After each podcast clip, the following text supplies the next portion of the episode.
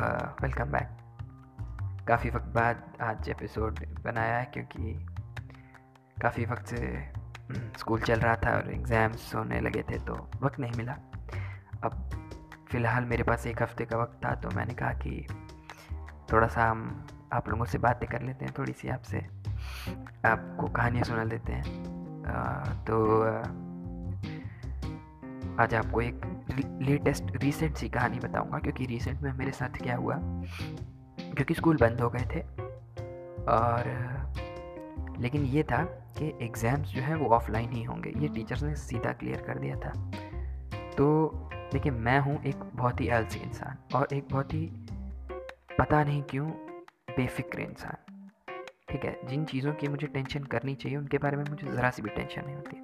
तो मेरी पढ़ाई की टेंशन मुझसे ज़्यादा मेरे परिवार को थी तो फिर आगे क्या हुआ? अब शुरू से शुरू करते हैं।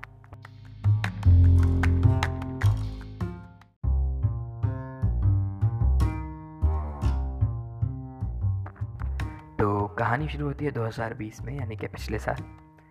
तो पिछले साल, क्योंकि पूरे साल लॉकडाउन रहा तो आखिरी के दो महीनों में ये हुआ कि अब स्कूल खुलेंगे। यानी अगस्त के आसपास ये पता चला कि अब जो है, अब स्कूल खुलने वाले हैं तो तैयार हो जाइए। अब एग्ज़ाम जो होंगे, वो होंगे स्कूल में जाके।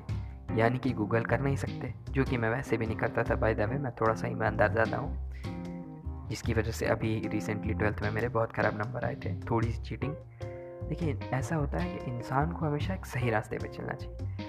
पर जहाँ मौका मिल रहा है, जहाँ पे तुम्हें ये पता है कि तुम हाथ मारो ना मारो, कोई और हाथ मार ही देगा और तुम पीछे रह जाओगे। तो वहाँ कभी कभी कभी कभी सीधे रास्ते से हट के भी कुछ करना चाहिए। तो ये मैंने रिसेंटली सीखा और हुआ क्या कि अब क्योंकि एग्ज़ाम्स पास कराने का एक ही तरीका आता है, भारतीय पेरेंट्स को कोचिंग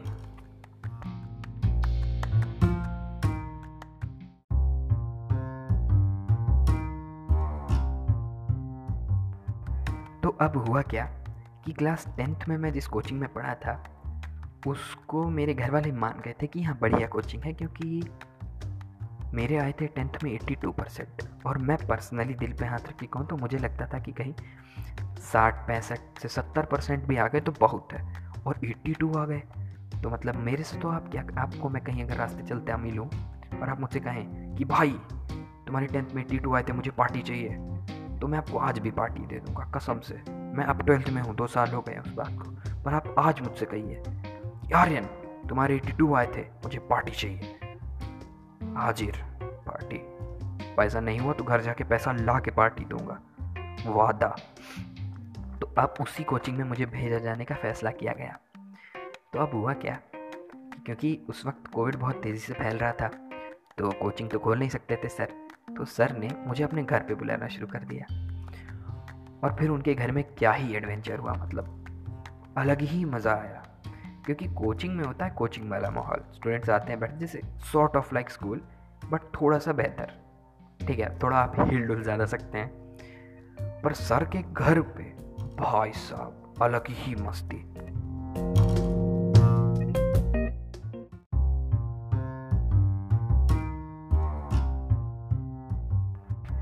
अब हम जाने लगे सर के घर, ठीक है? तो पहले एक हफ़्ते तक तो मेरे साथ एक और लड़का था, उसने पढ़ा, पर वो एक हफ़्ते के अंदर अंदर गायब हो गया। तो मुझे अकेले पढ़ना पड़ा सर से दो, तीन, चार महीने मतलब जनवरी तक मतलब जनवरी स्टार्ट होने वाली थी तब तक, फिर क्योंकि उसके बाद तो कोचिंग खुली गई थी दिसंबर एंड में। तो अगस्त, सितंबर, अक्टूबर और नवंबर, इस तरह समझिए मैं उनके घर पे, उनके घर का स्ट्रक्चर ऐसा था कि मैं आपको बताता हूँ इमेजिन कर पाता हूँ जहाँ मैं पढ़ा था, ठीक है? तो आप इमेजिन करिए एक एवरेज साइज़ का कमरा, जिसके बीच में एक दीवार कमरे को दो पार्ट्स में बांट रही है। एक है स्टोर रूम जहाँ पे फालतू का सामान पड़ा होता है, और एक इधर क्लासरूम जहाँ पे फालतू के बच्चे आते हैं। टाइम वेस्ट करने अपना भी और टीचर का भी, यानी कि मैं। ठीक है। और वाइट बोर्ड लगा था दीवार पे और वहाँ पे रखा था एक स्टूल जो टूटा हुआ था, जिस पर कि क्वेश्चन रखा हुआ था। और एक चेयर नुमा चीज़ थी, जिस पर कि सर बैठते थे और टूटे हुए स्टूल पर हम क्वेश्चन रख के ताकि लग ना जाए।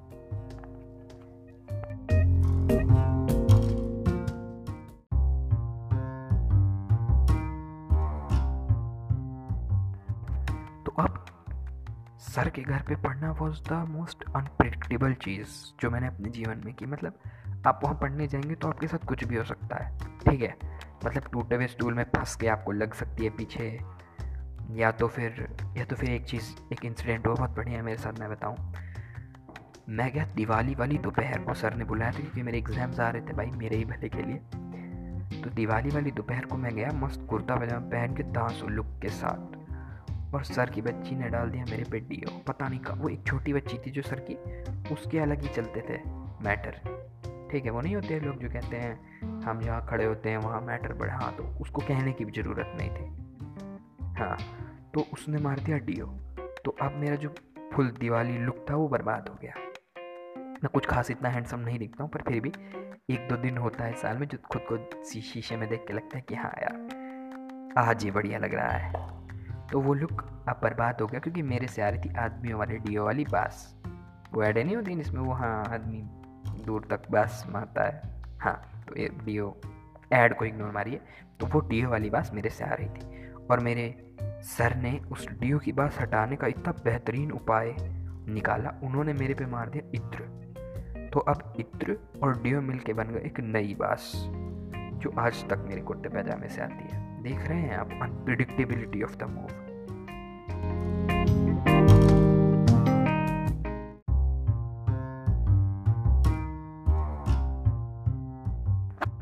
ऐसे ही एक दिन मेरे साथ क्या हुआ, मैं बैठा था सर से पहले सर के घर पे, आ गया था मतलब मैं गया सर के घर पे पढ़ने और सर ही नहीं थे। तो मैं वहाँ बैठ के सर का इंतज़ार कर रहा था कि सर आएँगे, उनके घर पे मुझे पढ़ाएँगे, ठीक है? और सर सेफ़ नहीं होते हैं, बड़े से जो रखे रहते हैं। है ना? तो सर के घर में एक सेफ़ था, जिसमें दो गेट दो दरवाजे थे। एक मेरे ऊपर गिर गया। ठीक है? हाँ। फिर मैंने उसे हटाया। उस दिन के बाद फिर मैं बहुत ही चौकन्ना होके कोचिंग गया। ऐसी ऐसी चीज़ें होती थी वहाँ पे।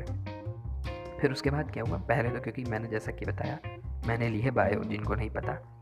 और सर टीचर हैं फिज़िक्स और मैथ्स के। तो भाई, पढ़ा सर केमिस्ट्री भी देते हैं। उन्होंने पढ़ाई भी हमें। पर ये था कि अब केमिस्ट्री और बायो के लिए एक सर को भी ये पता था कि एक बेहतर टीचर की आवश्यकता है। तो अब तलाश शुरू हुई केमिस्ट्री के टीचर की। और भी क्या ही क्या लोग आए भाई साहब। क्या बताएँ आपको अब?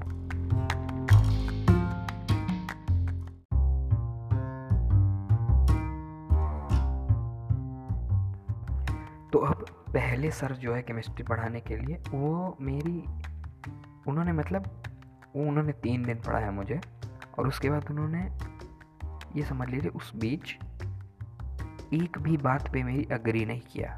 ठीक है? मतलब मुझे गलत साबित करने की कसम खा कर आए थे, फिर उनका पता नहीं क्या लफड़ा हुआ, वो तीन ही चार दिन में गायब हो गए। तो अब ये सर जब आए तो इन्होंने मुझसे पूछा नाम वगैरह, और फिर इन्होंने करनी शुरू की मेरी बेइज्जती। मतलब इतना पता नहीं क्या इनको हमसे तकलीफ़ थी कि ये मुझे गलत ही साबित करना चाहते थे हर चीज़ में। मतलब मैं कह दूँ घोड़े की चार पैर तो वो कह देंगे नहीं, पाँच, और वो साबित भी कर देंगे। समझ जाओ? हैं? ऐसी दिक्कत। ठीक, फिर एक दूसरे सर आए उनको मेरे हिसाब से मतलब उनको बुलाया गया मुझे केमिस्ट्री पढ़ाने के लिए।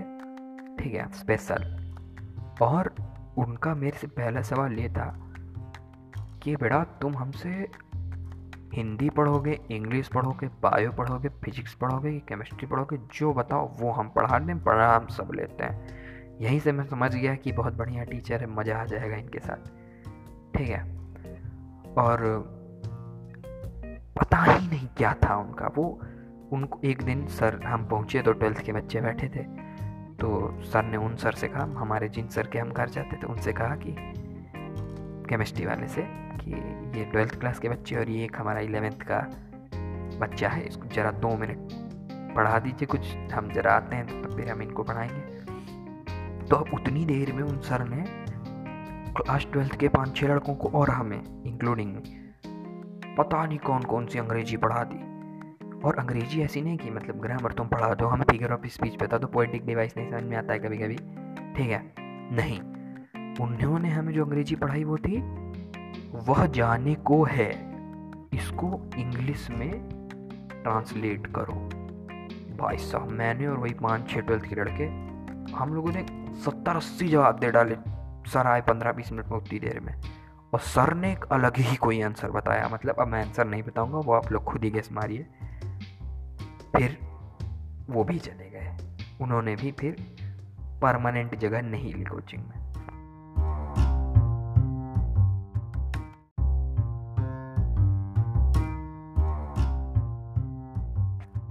उसके बाद काफ़ी कुछ हुआ। एपिसोड को लंबा नहीं खींचेंगे ज़्यादा, इसके आगे की बातें अगले एपिसोड में बताएँगे। और